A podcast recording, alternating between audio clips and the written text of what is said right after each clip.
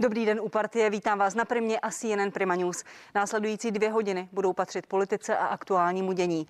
Dnes o půlnoci přestává platit nouzový stav. Vláda nenašla ve sněmovně podporu. Kabinet Andreje Babiše jedná z hejtmany, kteří mohou vládu požádat o vyhlášení nového nouzového stavu. Večerní schůzka výsledek nepřinesla. Hejtmani nejsou jednotní. Jednání pokračují dnes. Pokud nouzový stav platit přestane, dnes o půlnoci může nastat poměrně velké rozvolnění proti epidemických opatření v obchodě a ve službách. Pozvání do partie pozva, uh, přijali pan Ondřej Veselý, místo předseda sociální demokracie a poslanec. Dobrý den. Dobrý den, děkuji za pozvání. Rádo se stalo. Pan Vlastimil Válek, předseda poslaneckého klubu TOP 09. Dobrý den, vítejte. Hezký dobrý den. A po mé levé ruce pan Jakub Michálek, předseda poslaneckého klubu Pirátské strany. Dobrý den. Dobrý den. Díky, že jste přišel. A pan Zdeněk Ondráček, poslanecká SČM, místo předseda výboru pro bezpečnost a člen ústředního krizového štábu. Dobrý den, vítejte i vy. Dobrý den vám i divákům. Pánové, v tuto chvíli nevíme, co nastane za poměrně krátkou dobu, za pár hodin, v jakém režimu budeme žít, jaká opatření budou platit, co platit nebude. Eh, lidé žijí ve stresu, v chaosu, v nejistotě. Poprosím vás teď o velmi stručnou první odpověď. Co je váš vzkaz pro občany této země? Pane Veselý. Tak to dneska je úplně jasný, aby pokud možno dodržovali ta opatření, která jsou teď, to znamená opravdu zakrývali si úsa a nos nějakou ochranou, aby dodržovali hygienické opatření a aby pokud možno se moc nezdružovali a nestýkali se s větším počtem osob, protože základ, jak zastavit šíření koronaviru, je to, aby se stýkalo co nejméně lidí. Pane profesor Válku, možná i politický vzkaz, protože to, co se odehrávalo od čtvrtka do dneška, není úplně běžné. To, co se odehrávalo od čtvrčka do dneška, není úplně běžné, protože premiér věděl řadu týdnů, že ti, kteří podporují posledních několik nouzových stavů, to znamená, komunistická strana ho tentokrát nepodpoří, pokud nezmění svůj přístup a ono nezměnil. Takže běžné není, že když člověk ví, že něco nastane, že proti tomu vůbec nic nedělá. Nicméně, abyste viděla, jak koalice a opozice nebo opozice a koalice spolupracují, já bych se jenom podeprasal po to, co říká Ondřej, co říká pan poslanec. To je váš vzkaz pro, pro lidi. Ne, můj vzkaz pro lidi, nebojte se, nic se zásadního nezmění, všechny opatření mohou být nařízena a dodržována v rámci zákona o ochraně zdraví, všechna rozumná smysluplná opatření, akorát musí být dobře a daleko lépe zdůvodňována. Ten rozdíl je v tom, že když si fungující pár, který není sezdaný, stará o svoje děti, dobře funguje a sezdá se, tak pro tu rodinu se prakticky nic nezmění. To je stejná situace. Děkuji. Pane Ondráčku, váš vzkaz pro lidi v této situaci a nelehké době. Tak eh, já souhlasím s tím, co říkají mi předřečníci, že v podstatě nic zásadního se nezmění, kromě těch eh, věcí, které nelze nařídit eh, na základě zákona o ochraně veřejného zdraví. To znamená určitě ten volný pohyb osob, ten, ten nastane, pokud samozřejmě se hitmani nedomluví a vláda se nebude snažit znovu, znovu vyhlásit nouzový stav. A ta opatření, která jsou, samozřejmě ať, ať je dodržují, to, to klasický tři základní R, a e, tak, jak říká i pan kolega, e, není potřeba se ničeho obávat. Pokud budeme obezřetní a budeme se chovat zodpovědně, můžeme vir společně porazit. Ale některá opatření jsou prostě nadbytečná a my o nich dlouhodobě hovořili a chceme tu republiku trošku už rozvolnit. Dostaneme se k tomu, pane Michalku. Já jsem chtěl říct, že si myslím, že situace není dobrá. Myslím si, že se bude z důvodu šíření toho viru nadále zhoršovat a nicméně je potřeba připomenout, že ta opatření trvají i mimo nouzový stav s výjimkou zavření obchodů, kde místo toho bude nějaká regulace a povinné výpomoci povinné výpomoci těch osob, zejména mediků, kterým to bylo nařízeno. Eh, Promiňte, ještě ta... rozvolnění poměrně velké ve službách, mohou se otevřít sportoviště, bazény. Ano, ano, ale na to samozřejmě je připraveno ministerstvo zdravotnictví. Já jsem mluvil s panem ministrem Blatný a ten mě ujistil, že ty věci, eh, které je možné regulovat podle zákona o ochraně veřejného zdraví, tak samozřejmě regulovány nebo zakázány budou tam, kde to není vhodné. Není to tak, že by se otevíraly okamžitě bazény a podobně. Myslím si, že teď je prostor pro to, aby nastala racionalizace opatření a současně hejtmani jednají i s předsedou vlády o tom, aby eh, ta opatření byla skutečně cílená, aby nebyla zbytečná, protože když tam jsou, když tam jsou některá, eh, některé prvky, které jsou nadbytečné, tak ty lidi hmm. potom to samozřejmě odrazuje od dodržování těch opatření. A je potřeba, aby eh, jsme se skutečně soustředili na to, že tam budou ta opatření, která jsou účelná, jsou potřeba a lidi je maximálně dodržovali. Rovnou pojďme k tomu jednání Zejtmany. Zůstanu u vás, pane Michálku společně s Hnutím stan. Hnutí stan má čtyři hejtmany, vy máte jednoho primátora, pana Hřiba. Pan Půta ráno říkal, že hejtmani mají zhruba dvě a čtyřky požadavků na vládu.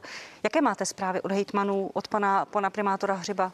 Já Dojde teď- k dohodě? Já jsem teď před několika minutami obdržel aktuální, aktuální informace ohledně toho, jaké jsou ty věci, se kterými jdou do jednání. Eh, Oni skutečně hejtmani upozorňují na to, že eh, ta situace je vážná a vlastně celý ten důvod, proč, nebo jak to vnímám já, co se stalo v poslanecké sněmovně, proč sněmovna nesouhlasila s prodloužením nouzového stavu. Že skutečně bylo potřeba premiéra upozornit, že způsob, kterým vede boj proti pandemii, je naprosto nedostatečný, protože jsme se dostali na třetí pozici v žebříčku nejvíce úmrtí a to skutečně je naprosto nepřijatelné. Takže neznamená to, že se nouzový stav eh, nemusí vrátit. Já jsem o tom mluvil i ve svém projevu v poslanecké sněmovně. Nouzový stav není, neměl by být nějakým strašákem, ale podstatné proto, aby byl kompetentně využíván. A to se tam nestalo. Neříkám, že to je, vlna, že to je vina třeba eh, sociálních demokratů, kteří jsou ve vládě s Andrejem Babišem, ale je potřeba, aby intenzivněji upozornili premiéra, že ty kroky, které se tam staly, byly obrovské osudové chyby. To, že jsme nepředvídali, my jsme varovali. Čili, ale promiňte, promiňte, vy- před druhou vlnou. Promiňte, ale vy tvrdíte, Premiér že je to celé, celé, celé chyba premiéra Andreje Babiše, který to celé brzdí, Já si- neposlouchá vaše, vaše Já připomínky. Jsem, nezlobte se, ale my jsme vedli vyjednávání i s ministry a spousta z nich se zaklínala. Byli zděšení, že jim, zděšení z toho, kdy jim do toho premiér zase zasáhne. Vzpomeňte si na to, jak premiér uh, zrušil, rušení rouše, uh, zrušil nošení roušek panu Vojtěchovi. Vzpomeňte si na to, že když jsme varovali před druhou vlnou, tak premiér to zlehčoval, uh, dokonce si platil reklamu, že virus slábne. Vzpomeňte si na to, kdy eh, premiér házel klacky pod nohy sociálním demokratům, aby byl aktivován ústřední krizový štáb. Promiňte, nezlobte se, všechny ty argumenty jsme slyšeli, slyšeli jsme je i ve čtvrtek ve sněmovně a pan, pan primátor Hřib eh, nicméně včera večer ještě v průběhu toho jednání tweetoval, že premiér nechce revidovat ta opatření, která ani podle něj nefungují. Podaří se najít tu dohodu i podle toho, co říkáte? My, my proto uděláme maximum a vyzýváme premiéra k tomu, aby byl velmi zodpovědný a aby došlo skutečně ke konkretizaci těch opatření. Nemůžeme tady nechat zkrachovat všechny živnostníky a podnikatele, to je za prvé. To se musí nějakým způsobem řešit, ať už formou kompenzací nebo formou toho, že bude za hygienických podmínek uh, otevřeny některé ty provozy. A současně uh, je tady navrhováno zpřísnění v podobě toho, že až, eh, řekněme, bude jistota, že bude dostatek respirátorů v obchodě a tak dále, že v některých eh, podmínkách bude zavedeno nošení respirátorů. To jsou ty požadavky, které eh, vyšly od hejtmanů a které já si myslím, že jsou velmi racionální. Pane Veselý, uh, vy jste popisoval to jednání v poslanecké sněmovně ve čtvrtek, protože spousta, no někteří předsedové poslaneckých klubů, předsedové stran si stěžovali na to, že to nebylo moc konstruktivní. Věříte, že se hejtmani dohodnou? Jaké máte vy zprávy od pana Netolického a možná dalších kolegů z krajů, kteří jsou uh, v krajské radě? Já bych eh, v prvé řadě chtěl říct, že podle mého názoru je zrušení nouzového stavu velmi nezodpovědné.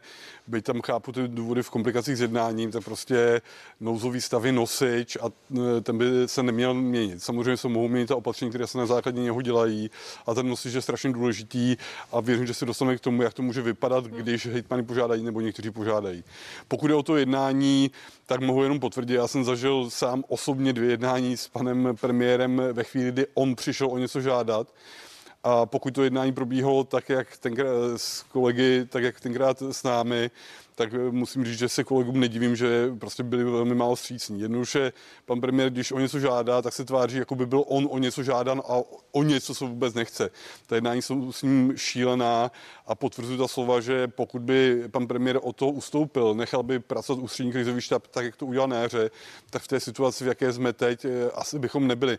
Nemyslím schválit nebo neschválit nouzového stavu, to opravdu považuji za velmi nezodpovědné, neschválit nouzový stav, ale v tom, že by ta opatření lépe fungovala, byla by srozumitelnější, mělo by to nějaký řád a nebyl by to ten chaos, který tam je, protože potvrzuji slovo pana kolegy, že pan premiér prostě eh, někdo odborně rozhodne a on si vy, PR vyhodnotí, že to je blbě, vstoupí do toho a úplně to zhodí. A to je prostě opakovaný problém. Uh, pane profesor Válku, pan hejtman Grolich ještě večer tweetoval, že jednání s Andrejem Babišem jsou za trest, že kdyby nešlo o zdraví lidí, tak tam vůbec ani nechodí.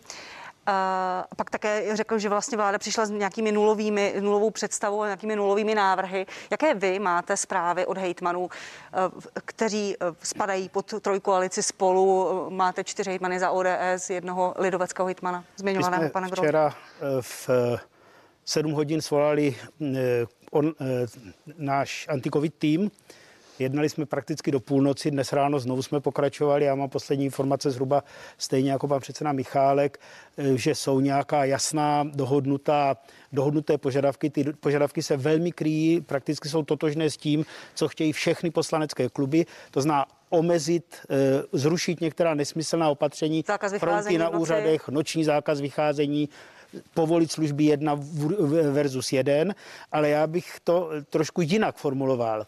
Vente si, že teď tady 10, že tady od eh, května, ne, od prosince je tvrdý nouzový stav s lockdownama všechno.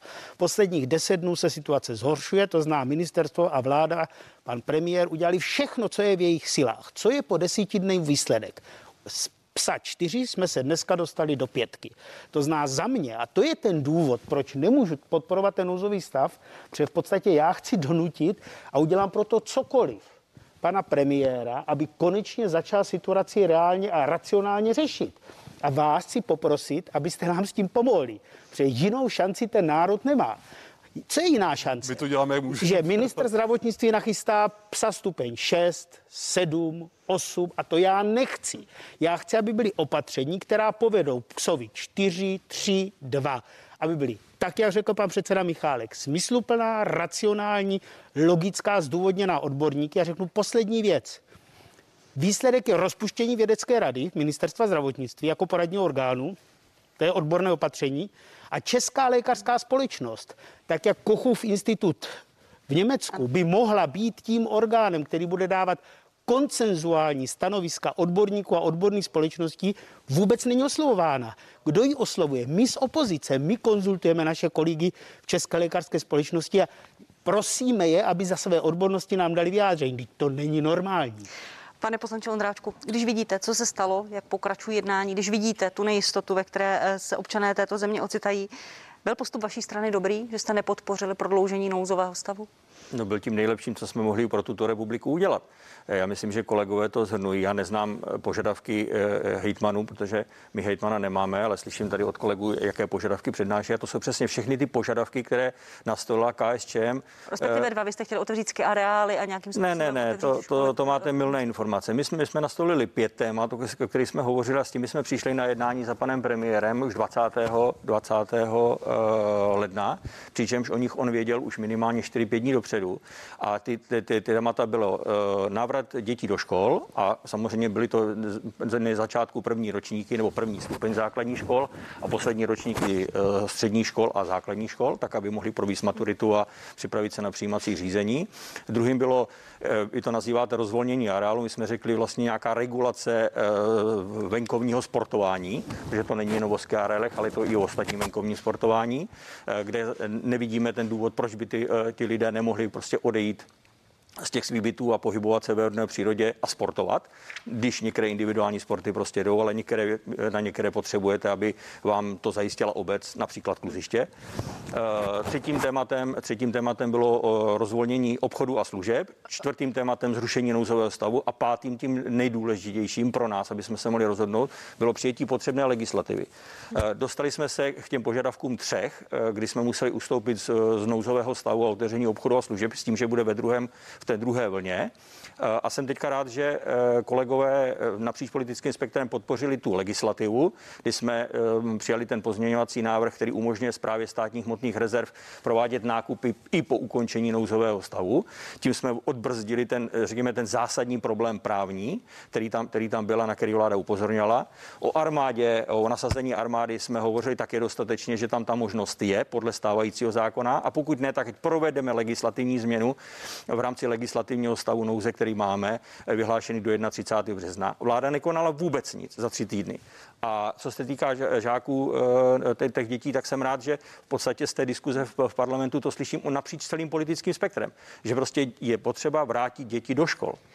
A ta nákazovost dětí, eh, nákazovost dětí v tom prvním stupni podle tabule, které dostávám jako člen ústředního krizového štábu, je 4,1 tak se ptám, co je tak šíleného na tom, aby děti první a druhé třídy chodit mohly do školy a děti druhého a třetí třídy chodit nemohly. Na druhou stranu profesor Hajduch, eh, bývalý eh, vedoucí té laboratorní skupiny, říká, že se ta nákaza tam šíří a pokud otevřít školy, tak jedině s testováním, jedině tak to nebude rizikové. Ale, ale paní řekla, to jsou věci, které šly ruku v ruce. My jsme řekli, že eh, chceme i to plošné testování, že jsou dneska i neinvazivní formy testování, které jsou a že ty děti to můžou provádět. A už dneska vidíme, včera jsem to viděl v nějaké reportáži, že děti si sami provedou testování a nastoupí v pondělí do škol. Tak proč, proč tady je ten biznis na některé, na některé formy testování a bohužel je to to invazivní testování, když tady jsou čeští výrobci, kteří umožňují ne, uh, testování, ale bohužel uh, zřejmě nejsou, mm, nechci se zaplést do některých Pane- věcí až v jiné rovině. Dobře, pane Ondráčku, jak budete vy jako vaše strana brát to, pokud teď premiér, vláda vyhoví požadavkům hejtmanů, nikoli vám, straně, která eh, vládu toleruje a podporuje?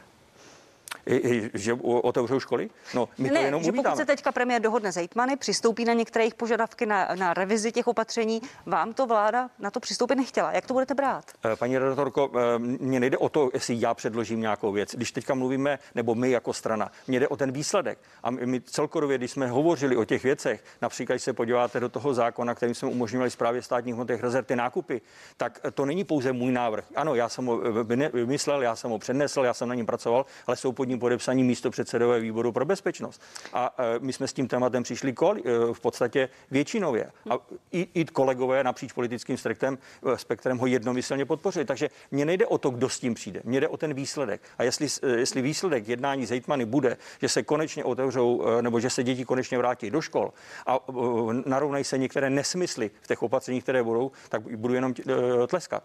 A mně nejde o to, kdo si slízne tu, poli, tu politickou polivčičku. Mně jde o výsledek, to, co je dobré pro občany České republiky. Uh, pan premiér chce příští týden jednat s opozicí, chce vám předložit návrh pandemického zákona. Přistoupíme na to, pane Michálku?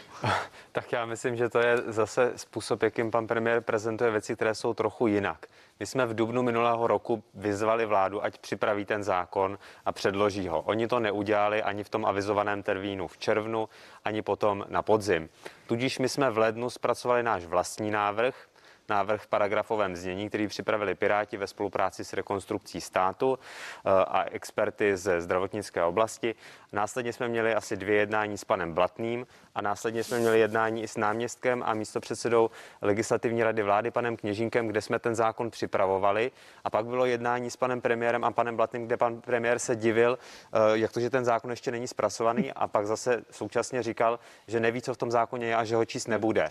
A pak Sednete si s panem premiérem v úterý k jednomu stolu? to jsme byli my, kdo vyzval pana premiéra, aby konečně začal o těch věcech jednat, i pokud nebude schváleno prodloužení nouzového stavu. Pan premiér nám to přislíbil a my uděláme maximum pro to, aby tady byl zaveden jasný právní režim v podobě toho pandemického zákona nebo jiné právní úpravy.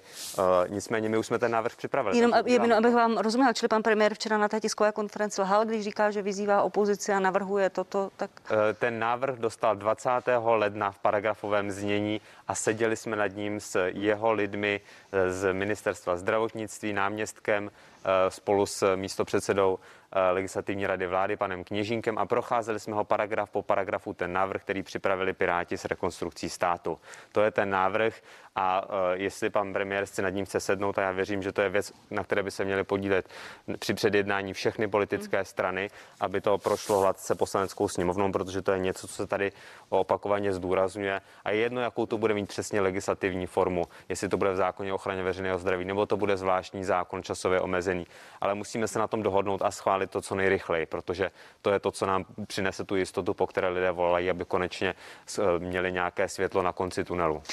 a pane předsedo Válku, vy si sednete s Andrejem Babišem v příští týden Kdykoliv. Ale my jsme to, a zase tady je naprostá zhoda nás všech čtyř, ti, co jsme na Je to trošku zvláštní, protože pan, uh, pan Veselý je místo předseda vládní strany, ale já se k vám dostanu hned v zápětí. My s- ti, co jsme seděli na té schůzce, která byla před čtvrtečním jednáním ráno, bavit se o tom, jakým způsobem byla svolávána, by bylo hezké, ale ne do tohoto pořadu. To by bylo do nějakého pořadu o úplně jiných typech pacientů, kteří se musí léčit.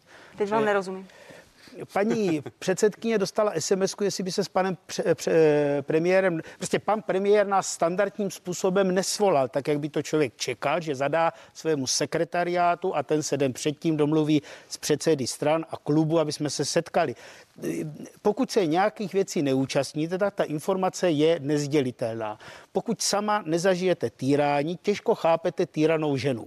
Pokud nežijete s alkoholikem, těžko chápete, jaké to je. To znamená, já chci říct, že na té schůzce jsme řekli dobře, pokud se nechcete s námi bavit o tom, jaká opatření udělat, která mají smysl, pane premiére, a řekli jsme to všechny strany, tak prosím, prosím, aspoň pojďme dál jednat o nějakém smysluplném využití té situace k tomu, aby se to začalo zlepšovat. A on nám slíbil, jasně budeme jednat. Od té doby se neozval. Opakovaně jsme prosili, aby jsme mohli být účastní těch jednání i s hejtmany a jednali jsme společně. Předsedové politických stran hejtmani, že hejtmani nejsou opozice, to je taky vláda v těch krajích. A aby jsme udělali nějaký koncenzuální návrh, říkejme tomu antikovidový Marshallův plán. Nic. Pane Veselý, vy rozumíte těm analogím profesora Válka, tak to opravdu probíhalo takhle nestandardně. Ptám se vás, jako místo předsedy vládní strany, máte v té vládě prvního místo předsedu vlády, předsedu své strany, máte tam pět ministrů. To, je to i vaše chyba? Eh, já to řeknu jednoduše, nebo ne, asi ne úplně jednoduše, ale v podstatě to tak. Proč to na jaře zafungovalo? Protože pan premiér se stáhnul a řekl předsedovi ústředního krizového štábu, je to na tobě. Nebudu ti do toho kecat, co dojedná, že tvoje. Proto to na jaře fungovalo a byli jsme i v nějaké schodě. Jenže znovu opakuju, marketéři mu potom jaru vyhodnotili, že to bylo blbě, že on ztrácel na tom body, že vypadá, nevypadá jako ten schopný manažer a na podzim už se toho nehodlá pustit. Celý problém je v tom, že biznis a politické vyjednávání jsou úplně a naprosto odlišné věci pokud pan premiér někdy v minulém týdnu prohlásil, že e, má nouzový stav vyjednávat pan ministr Blatný, no tak už to, na tom samotném je vidět, že to je naprostá šílenost. Pan ministr Blatný je možná odborník, ale rozhodně to není politik a nemá žádný politický mandát. Politické vyjednávání má vést politik. A politické vyjednávání se ne, nevede tak jako v biznise, kdy si řeknu, já mám miliardu, ten jste má 100 tisíc a já to vysedím až chcípne. A co budete, dělat vy jako, co budete dělat vy jako sociální demokraté? Jste s hnutím ANO ve vládě, ta vláda má premiéra, tím je Andrej Babiš, který no, vy říkáte, že to dělá špatně, že neumí politicky vyjednávat. To, co budete říkáme, dělat? My mu to říkáme pořád. Tak I to můžu... pan Hamáček dělá tak, že jednání s hejtmany zahájil pan ministr Hamáček. Zahájil ho, vedl ho už ve čtvrtek domlouval se s nimi a paní řekli, jasně, my s váma chceme jednat a předal to panu premiérovi. Že pan premiér bude zřejmě, jestli bude vyjednávat tak, jak vyjednával s opozicí a jak mý kolegové u toho byli a potvrzovali to, že to bylo naprosto šílené, no tak se s hejtmanama zase nedohodne. Tak a jak, promiňte, jak, jak, to... jak chcete jako sociální demokracie v takové vládě pokračovat? Protože to, co tady říkáte, je poměrně šokující. Tak co budete dělat? Já vám rozumím. To není šokující. Ale když, když z té vlády, z té vlády, když z té vlády utečeme, no tak to už bude jenom na toho člověku, který to úplně chautuje. Jestli něco funguje, ústřední krizový štáb, protože tam je ministr, který se nebojí panu premiérovi říct, devět ministrů se tam boje, jak králici. A když je e, premiér zařve, tak zalezou posu a koukají do zemi. Jenom pět ministrů mu zdoruje a něco někam posouvá. Když zmizíme, tak se to úplně rozpadne. Pane Ondráčku, jste chtěl eh, reagovat? Já zareagovat eh, trošičku. Já si dovolím s kolegou nesouhlasit eh, v mnoha věcech, protože z těch jednání, která my jsme vedli s vládní stranou, s nutím ANO, s kterou máme nějaký toleranční patent, tak na tom posledním jednání vlády ta vláda byla ochotna respektovat ty požadavky, s kterými jsme přišli. To znamená návrat dětí do škol a rozvolnění těch lyžařských středisek, vy tomu říkáte, to znamená ten zimní sport. A na tom jednání vlády jako jeden muž se proti tomu postala sociální demokracie.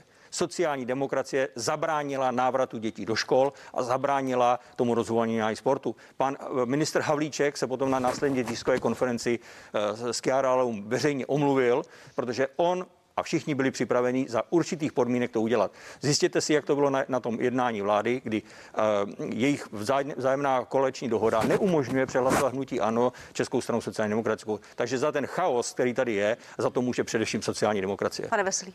Ne, to samozřejmě není v žádném případě pravda. My jsme nastavili systém a řekli jsme to, co se tady už několikrát zopakoval.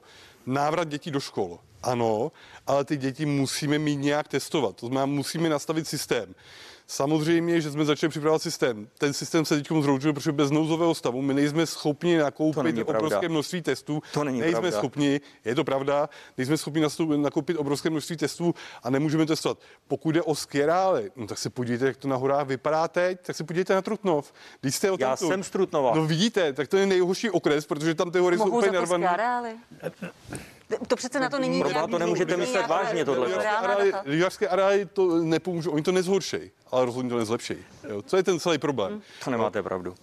Pan Válek, prosím. Jediná dro... skiáry za to nemůžou. Kdyby to byla pravda, tak Šumava je na tom stejně, Šuma je za... nemá problém. Řada- Ale problém skialera, skiare, skiareálů, chudák čeština, se jí omlouvám, je v tom, že pokud tam najede spousta lyžařů a budou mít úrazy, tak ty nemocnice v těch regionech budou mít obrovský problém se o ně postarat. Toto je problém skiareálů Lyžařských středisek. obecně, ano, děkuji moc krát, lyžařských středisek je potřeba, protože ten systém a ty nemocnice opravdu v řadě regionů jedou na doraz, aby se tam neobjevovaly sezónní úrazy a sezónní pacienti. Stejně tak, jak bych asi byl velmi proti tomu, kdyby bylo teplo, aby se začalo plavat a skákat do vody, jezdit na kole, protože to takhle zvyšuje počet úrazů a ty nemocnice jsou na hraně. Jípky fakt nemají volná místa. Pane Michalku, měla nebo neměla by vláda Andreje Babiše požádat sněmovnu o důvěru v této situaci? Eh, Já si myslím, že v současné situaci, ve které jsme, tak není eh, správné přepřahat.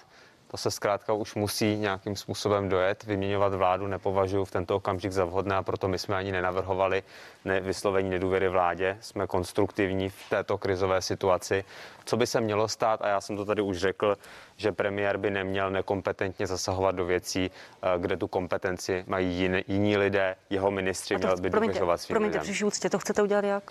No, já si myslím, že tady je schoda napříč celou poslaneckou sněmovnou, respektive většinou hlasů v poslanecké sněmovně, kde v podstatě s tím souhlasí i, i koaliční partneři pana, pana premiéra, že se to musí změnit, protože jestli to bude takhle pokračovat dál a po čtyřech měsících nouzového stavu tady máme třetí nejhorší situaci eh, v Evropě, tak to skutečně takhle dál nejde. Musí se tohle zásadním způsobem změnit.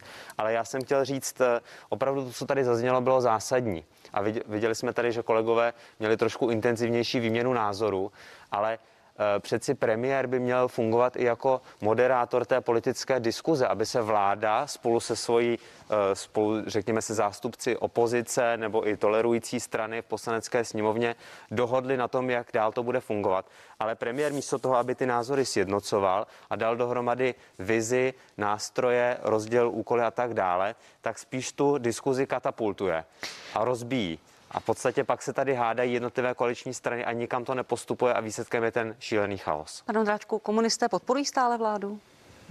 Nebo skončila s nouzovým stavem i vaše podpora vlády a tato vláda menšinová už žádnou podporu ve sněmovně nemá? Eh, My ji tolerujeme, to je ten toleranční patent ve hnutí ano. Eh, ta- podpora vlády, která byla eh, při jejím vzniku, víte, že já jsem byl jediným poslancem KSČM, který pro, pro to nehlasoval z důvodu, které jsem předem jasně řekl. Eh, My jsme při našich stranických jednání jasně oddělili tři základní témata.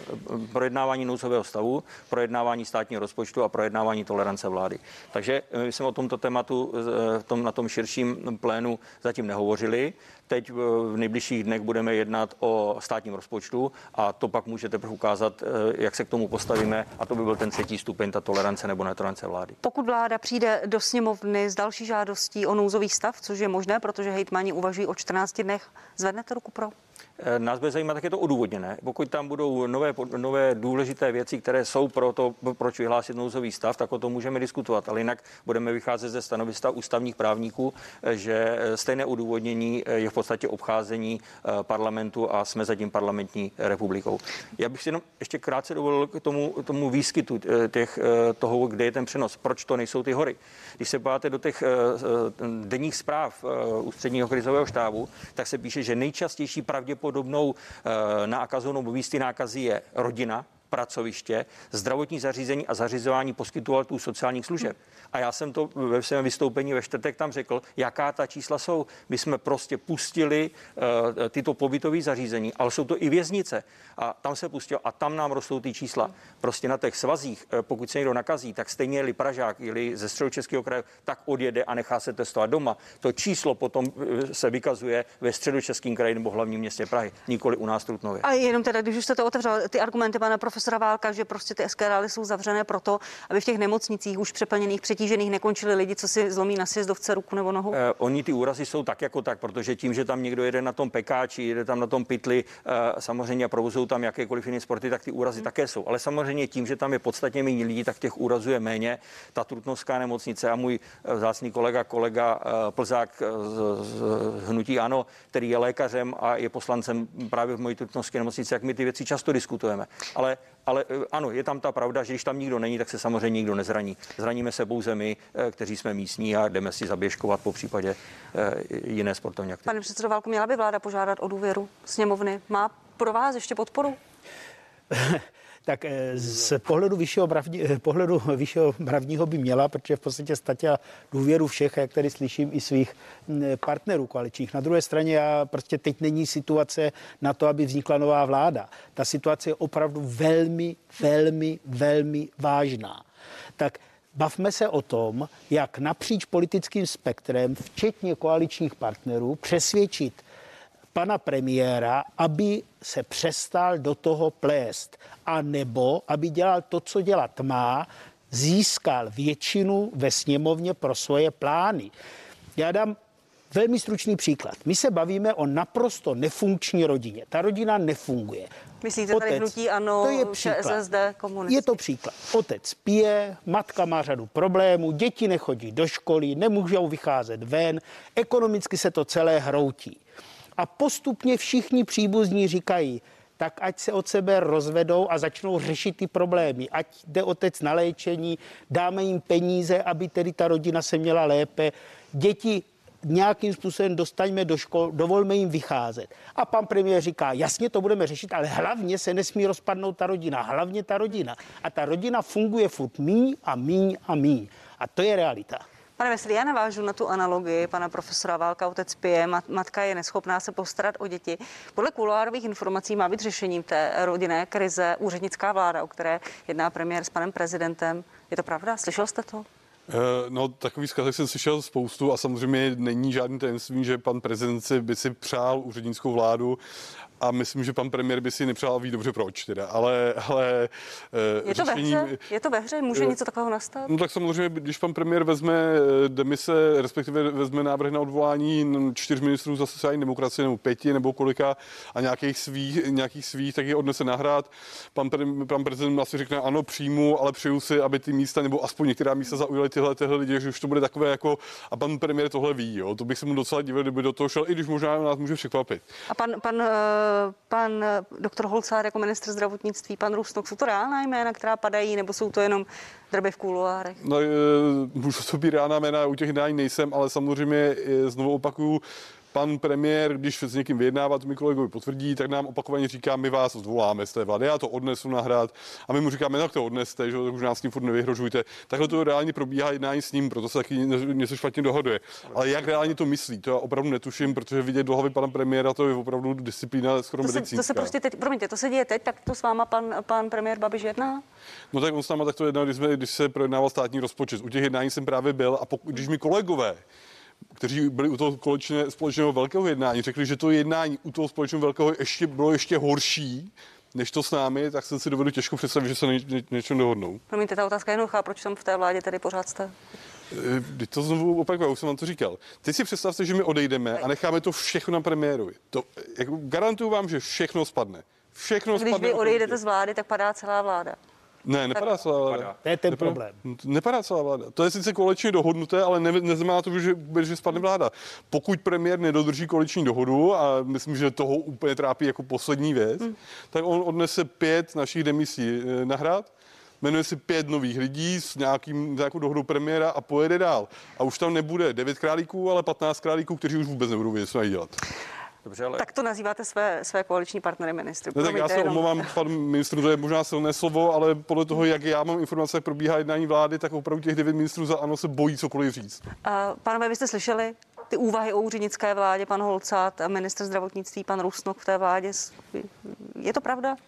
Tak mohu? Pan Oldraček, paní uh, redaktorka koukala na mě. Já žádná jména samozřejmě neslyšel, nejsem uh, u žádných těchto jednání tohoto, tohoto řekněme, státotvorného charakteru. Předseda Filip byl za panem prezidentem o některých věcech s panem prezidentem hovořil, takže pan prezident asi ví, jak, jakou má představu, kdyby nastala ta varianta. On vždycky má nějaký záložní plán to je potřeba tam ocenit tu jeho, řekněme, tu mm, politickou protřelost nebo zkušenost, která už tam u něj za těch 25 let, 30 let v politice je.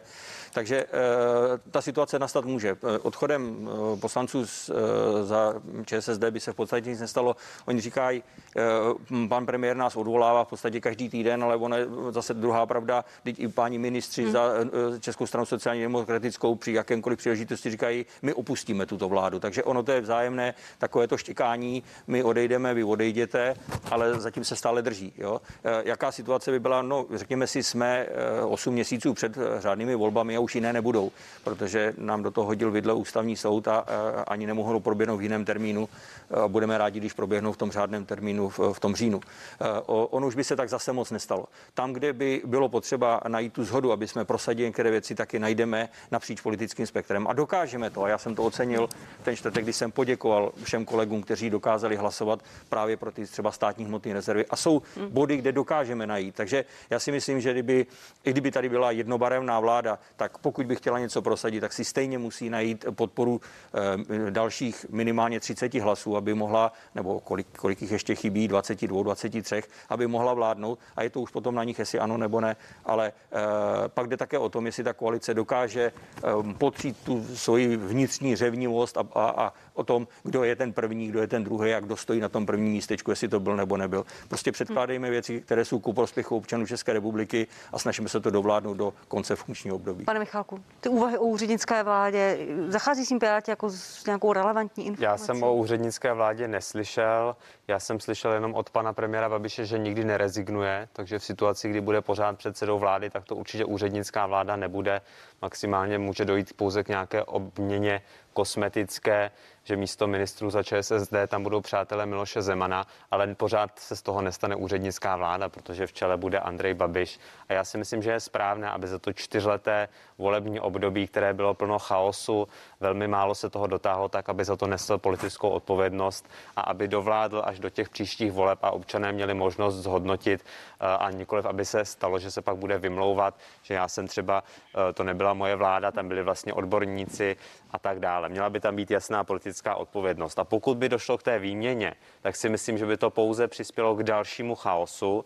Ti lidé by se museli znovu rozkoukávat. Výměně na postech ministrů. Na postech ministrů za ČSSD, tak by tam přišel zase už čtvrtý ministr zdravotnictví a seznamoval by se s tím, jak fungují ty krizové struktury, krizový štáb na ministerstvu zdravotnictví. ČSSD nemá ministr zdravotnictví, ten je zahnutí, ano. Ministerstvo vnitra, ale eh, jak jsme se o tom bavili, tak eh, v té, v té úvaze by byla i výměna pana ministra Blatného, takže byl by to zase další ministr a skutečně by to přispělo pouze k tomu chaosu a já si myslím, že řešením, které je prospěšné pro občany, je, aby se skutečně konstruktivně jednalo, aby se jednalo jak ve vládní koalici, tak s partnery v opozici. A to, co se dělo doteďka, že nám pan předseda vlády na tom jednání řekl, no my jsme s váma nejednali čtyři roky, protože jsme vás nepotřebovali, protože jsme tady měli komunisty tak to skutečně jaksi není způsob, jak dosáhnout ve vyjednávání prospěšného výsledku pro občany. Pane... I když je ten člověk v opozici, tak si myslím, že je dobré využít ty konstruktivní návrhy, se kterými přichází, jako je třeba ten náš pandemický zákon, návrhy, které předkládala kolegyně Richterová a tak dále ve sociálních věcech.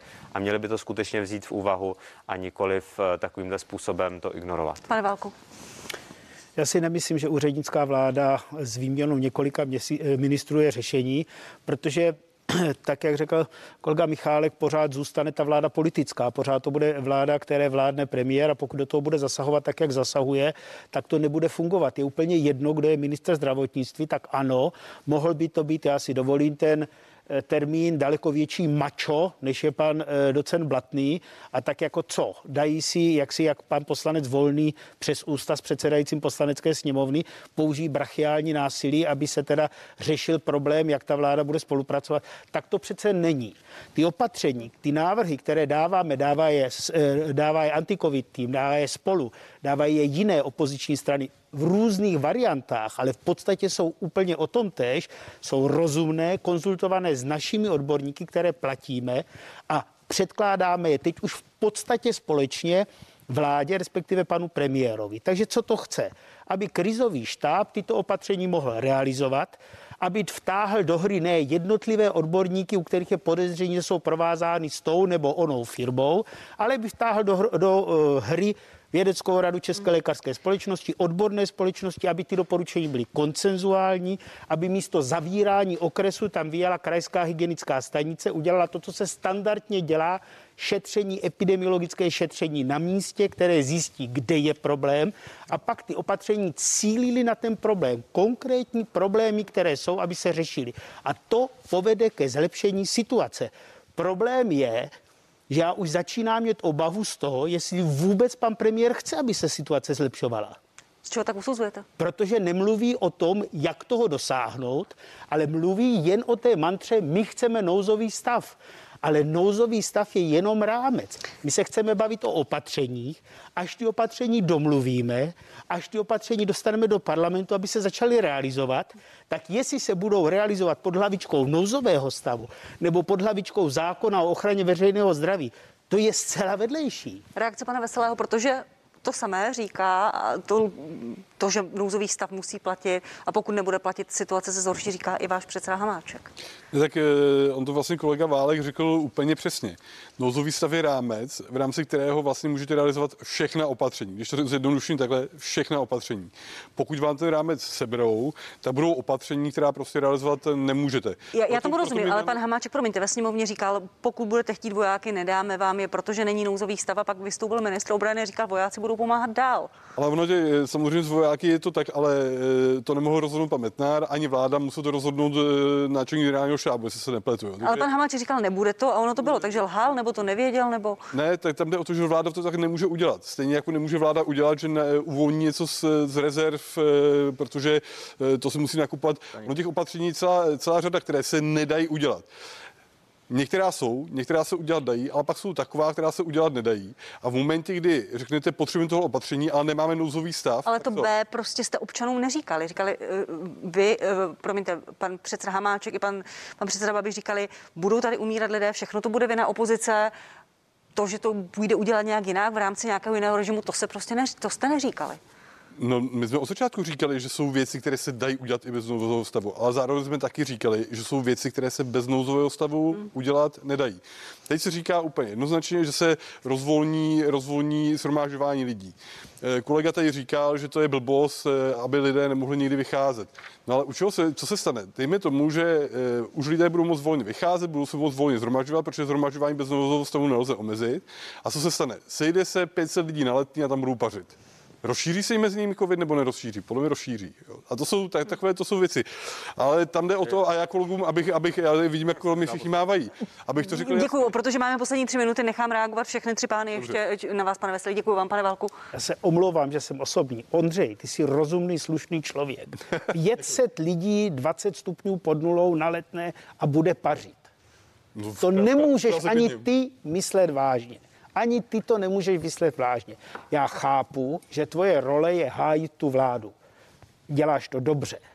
Ale prosím, prosím, Ondřej, Pane Ondráčku, no, chtěl jste reagovat? Já myslím, že to pan uh, profesor vyhál úplně precizně, protože já samozřejmě chápu tu roli, kterou tady musíte sehrát a snažíte se ji sehrát velmi dobře, tak, jak se sehrát nejlíp dá, ale prostě to, co říkal pan uh, ministr vnitra, předseda ústředního krizového štábu, to, co říkal pan premiér, prostě to byly vědomé lži, které prostě řekli na mikrofon a hned během pár hodin se prostě prokázalo, že to prostě jsou fabulace, že prostě jenom straší tenhle ten národ, že potřebují potřebují nouzový stav, aby upevnili svoje vládnutí. A proto jsme my dlouhodobě říkali, proč nejednáte s kolegy napříč politickým spektrem. I oni kolegové mají dobré nápady. A tak jsme vytvořili ten prostor. Vám především vadí, že se musíte opírat o hlasy KSČ, tak jsme umožnili, ať se do toho zapojí hejtmani napříč politickým spektrem, tím pádem celé, celé politické spektrum, které tady je, protože ten problém není opozice, koalice, ten problém je nás všech a buď ho budeme řešit společně, nebo na ně taky všichni společně dojedeme. Pane Michalku, ještě prosím o krátkou reakci. Já velmi doufám, že pan premiér se nebude ty svoje čtyři roky vládnutí a, a rok v covidu zase na někoho snažit hodit, protože to je jeho zodpovědnost a on si jenom hledá obětní beránky, ať už je toto střídání ministrů. Já jsem, uh, já jsem připraven udělat maximum pro to, aby jsme schválili ten pandemický zákon, který nastaví jasná pravidla, aby nehrozily i ty situace, o kterých jsme tady mluvili, například v souvislosti se schromažďováním, které by skutečně bylo nežádoucí. I kdyby se to, nedej bože, někde stalo, tak aby to bylo upraveno v tom pandemickém zákoně, který máme připraven a který od ledna leží na vládě. Ještě jedna poslední otázka na vás. Poprosím vás opravdu už, možná ano, ne, eh, protože to bude téma druhé hodiny partie té druhé části, protože ve středu před tím velkým čtvrtkem v poslanecké sněmovně premiér jednal v Maďarsku o možném použití e, zatím neschválené v Evropě ruské vakcíny Sputnik V. Nechali byste se Sputnikem V naočkovat bez souhlasu Evropské agentury, takzvané EMI? Pane Veselý. Eh, já bych se nenechal Sputnikem naučkovat vůbec a bez souhlasu Evropské agentury bych eh, nedoporučoval nikomu se jim nechat naučkovat v České republice. Souhlasím a podle zákona, který ministerstvo zdravotnictví předložilo o očkování a který jsme schválili, to ani nejde. Hm. Pane Michalku. Já bych preferoval vakcínu evropského původu. Myslím si, že to je i dobrý podporovat ty naše evropské firmy. Takže ani ne americkou, ani ne ruskou, prostě evropskou. Uh, raději evropskou, pokud by to šlo, ale nejsem v rizikové skupině na rozdíl od některých kolegů, takže není to pro mě akutní záležitost. Pane Ondráčku. Uh, já se očkovat v této chvíli nenechám, protože jsem si covidem prošel, takže zatím tu potřebu nemám. O dovozu uh, ruské vakciny Sputnik uh, se snažím jednat a uh, domnívám se, že občané mají právo, aby si rozhodli, uh, jaký, jakou uh, látkou chtějí být očkováni. Ať je to americká, evropská, čínská nebo ruská. Dejte možnost lidem, pokud se rozhodnou na základě dobrovolnosti se očkovat, tak jim dejte tu možnost výběru.